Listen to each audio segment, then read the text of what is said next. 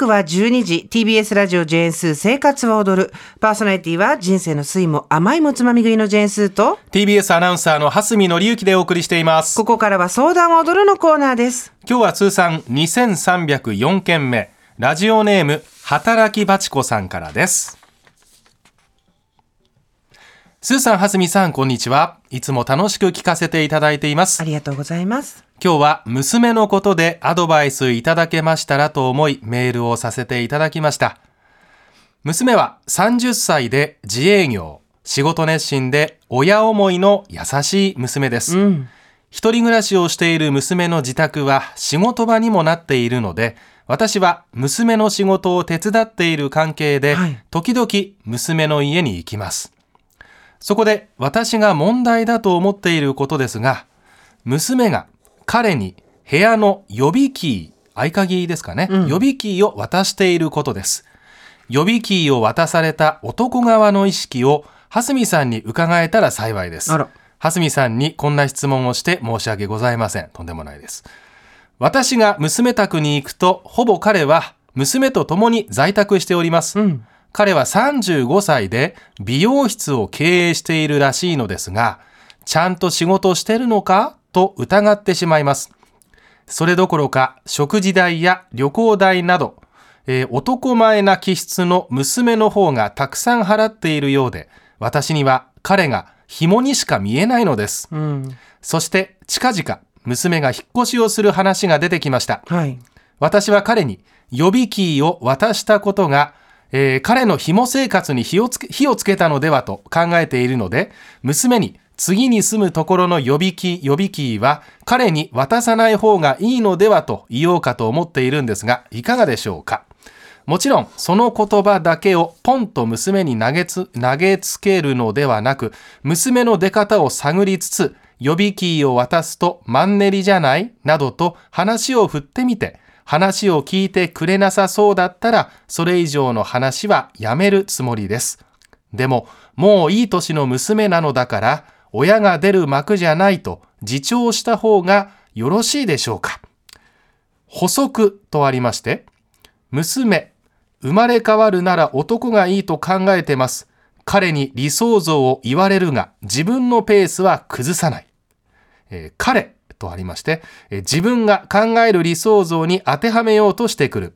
娘がその理想像から外れたことをすると、彼はショック状態に陥り、回復するために翌日一日中慰めさせられる。付き合い始めた当初、娘宅の近くの月70万円の賃料のマンションを検討していると言っていたが、10ヶ月経った今も検討中らしい。という補足情報が最後についてました。はい働きばちこさん、あありがとうございますます。次一緒に住むんじゃないですかねこれ流れから考えたらうん。ね引っ越すっていうことはねですね。だから合鍵を渡す渡さないの関係じゃないとこに行く可能性もありますよね可能性ありますよね。うん合鍵を渡された男性の気持ちを蓮見さんに伺いたいっていうことなんですけど、そうね。まあ男性かどうかっていうよりか私個人の意見ですけど、うーん、それまでの経緯次第かな。なんか慣れた感じで、これ予備キーだからいつでも来てって言われると、あ、今までもこうしてきたのかっていう感じでちょっと寂しさを感じるのと、一方で、なんか話し合った上で予備キー渡しておくからいつでも入ってね、だったら、あ、なんか信頼されてるな、なくしちゃいけないな、じゃあいつでも行くよっていう気持ちになるし、うん、鍵を渡されるまでのシチュエーション次第で私の気持ちも変わるかな。うん鍵を渡されたことあります？ないです、ないです。あじゃあこうもうちょっとなんかこうそう同棲したりとかっうんていうよりも、うんお付き合いはうんそれぞれのお家があってっていうそうですね、あの、からですよってことあですね。あの、妻は東北に勤めてたんで、はいあそうか合鍵も何もないんですよね。そうだねはいはいはい。その前もじゃあそういうことはなくそうですね。はい。これもう30なんですよね娘さんね。30歳ですね。うんはい。で自営業でうん仕事場と家が一緒。うんで娘の仕事を手伝ってる関係で時々娘の家に行く、うんそうすると彼もいるし娘もいると。うん。で35歳で美容室を経営しているのであれば、うん。まあ紐ではないしまあ、うん紐っていう言い方自体がそもそもちょっとクエスチョンマーク私は持つのと、うん。女の人だったらそうは言われないわけですか、からね。でえー男前ななんか男女の役割がすごい結構はっきりしてんだよね働きバチコさんはね。そうなんかうん。いろいろ話せるねこのメールは、うん。なんかいろいろ思うとこありますね。そう男前な気質の娘って書いてあって生まれ変わるのは男がいい、男はこうあるべき、うん、うん女はこうあるべきっていうのがやっぱり働きバチコさんの中に結構しっかりあって、うん。で娘は、えー男勝りだっていうふうに思ってるんでしょうね。でね。娘の方がたくさん払ってるようで私には彼が紐にしか見えな。いつまり、うん。女の方が少多く払ってる場合は男の方は解消がないとか、うん。そういうふうに思われるってことですよね。うんね。でもねその理屈にうんって言っちゃうと、うん。じゃあ女はその代わりに何すればいいんですっておとなしく言うことを聞くとか、うん。家のことを無料無償でやるとかいうこととセットになってくるんですよね。うんそれちょっと勘弁かなって娘さんなら思うんじゃないかなと思いますけども、うん。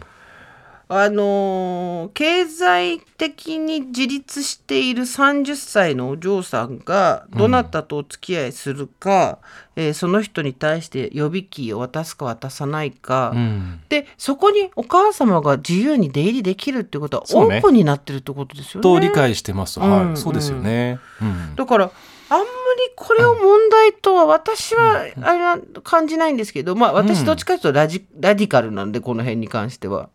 はいはい。あの同棲もしてきたし、うん。うん。あのか合鍵も渡してきたし実家で同棲してたこともあるしっていう、うん。あのその辺に関しては比較的ラディカルなお家だったので、うん。ちょっと例としては極端かなと思うので蓮見さんの話を聞きたいなと思うんですけど。そうか。私はどっちかっていうと保守的かなまあ、スーさんと比べればそうかもしれない。でも、そう、さっきもね、スーさん指摘してくれたんですけど、私ちょっとやっぱ自分に対する問いかけで気になったのは、うん男側の意見はどうですかって。うん僕、まあ、異性愛者だし、男なんだけど、男にもいろんな人がいるのね。だから、あくまで私個人の意見としてさっきポロッと自分の気持ちは話しました。でね、もしかすると、あの、多分、あの、働きバチコさんの中で、ゴール設定っていうのが一つあるのかも。うんで、そのゴールっていうのは何かっていうと、結婚っていう、法定婚、うん、法律上の結婚っていう、なんかゴールがあるのかもしれない。うんあの、娘に幸せになってほしいという、その幸せという大きな丸の中に、結婚っていう要素は多分ついてきてるんじゃないですかね。うん多分それでしかも夫の方がちゃんと稼ぎがあるみたいな、そういうことだよねっていうことですね多分ね。らそう考えると多分働きバチコさんの中にあるそのゴールだったりなんとなくその、えー男女っていうこのパートナーシップはこうあるべきなんじゃないかなっていう型みたいなものが多分あって、その自分が知っている方とはちょっと違う方をあの目指しているとか、それが居心地がいいと思って生活を続けている、えーこの若い2人のことを、まあ、心配な反面あとは働きバチコさん自身が「えええどうなってんの?」ってちょっとあの戸惑っちゃって、うんあのいる状態なのかなとお察ししました。うんだからあの娘さんの側に立ってみると、うんあの、お母さんお仕事ね、手伝ってくれてありがとう。ありがとうなんだけど、うなんだろうな、ちょっと語弊あるかもしれないけど、お母さんのことがすごく心配で、大好きで、私たちのことも見守ってねっていう気持ちはあるんだけど、ある程度距離はもちろん取ってくださいねっていう気持ちも中にはあってですね。だから仕事に関しても、もしかしたら娘さん一人で完結できる仕事かもしれない。だけど、私の彼のことも知ってほしいし、私の今も見てほしいから、お母さん自由に、あの、手伝ってもらう代わりに来てねっていう形式をとって、今の自分たちのありのままを見せてるんじゃないかな。うん。だから、その、その先にある法定婚が一つの選択肢だとしたら、他にも事実婚とか、あとは同性とかね、あの、いろんな形があるんだけど、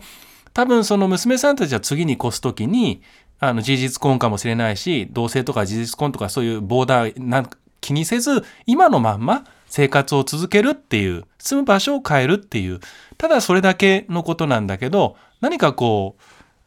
見慣れない光景を目にしてるから戸惑っちゃってる可能性はあるのかなって思いました。うん。うん。自営業で家で仕事してて母親が手伝いに行ってると多分経理かなと思うんですけどはあ経理書類とかをこう親族に頼んでるって生産とか請求書の処理とかなるほど。はい。っていうことが多い多いと思うんで多分そこでなんだろう信頼しているってことだと思うんですよねそうやっぱりね。そうでうんなんか今ここに特に問題はないように思っちゃうよね。そうだね。であと、うん。予備金を渡すとマンネリじゃないっていうのがあアプローチの仕方ですか。そう。で多分それは母親として、うん。親としてどうのじゃなくてちょっとこうなんていうの、うん。恋愛のことも分かってるわよっていうスタンスで、うんもっとお互いがマンネリにならないために、うん距離を持った方がいいんじゃないみたいな、んこう物分かりのいい親としての発言で言ってうんうんる感じを作ってるんだと思うんですけど、うんこれはね多分子供にはダイレクトにうん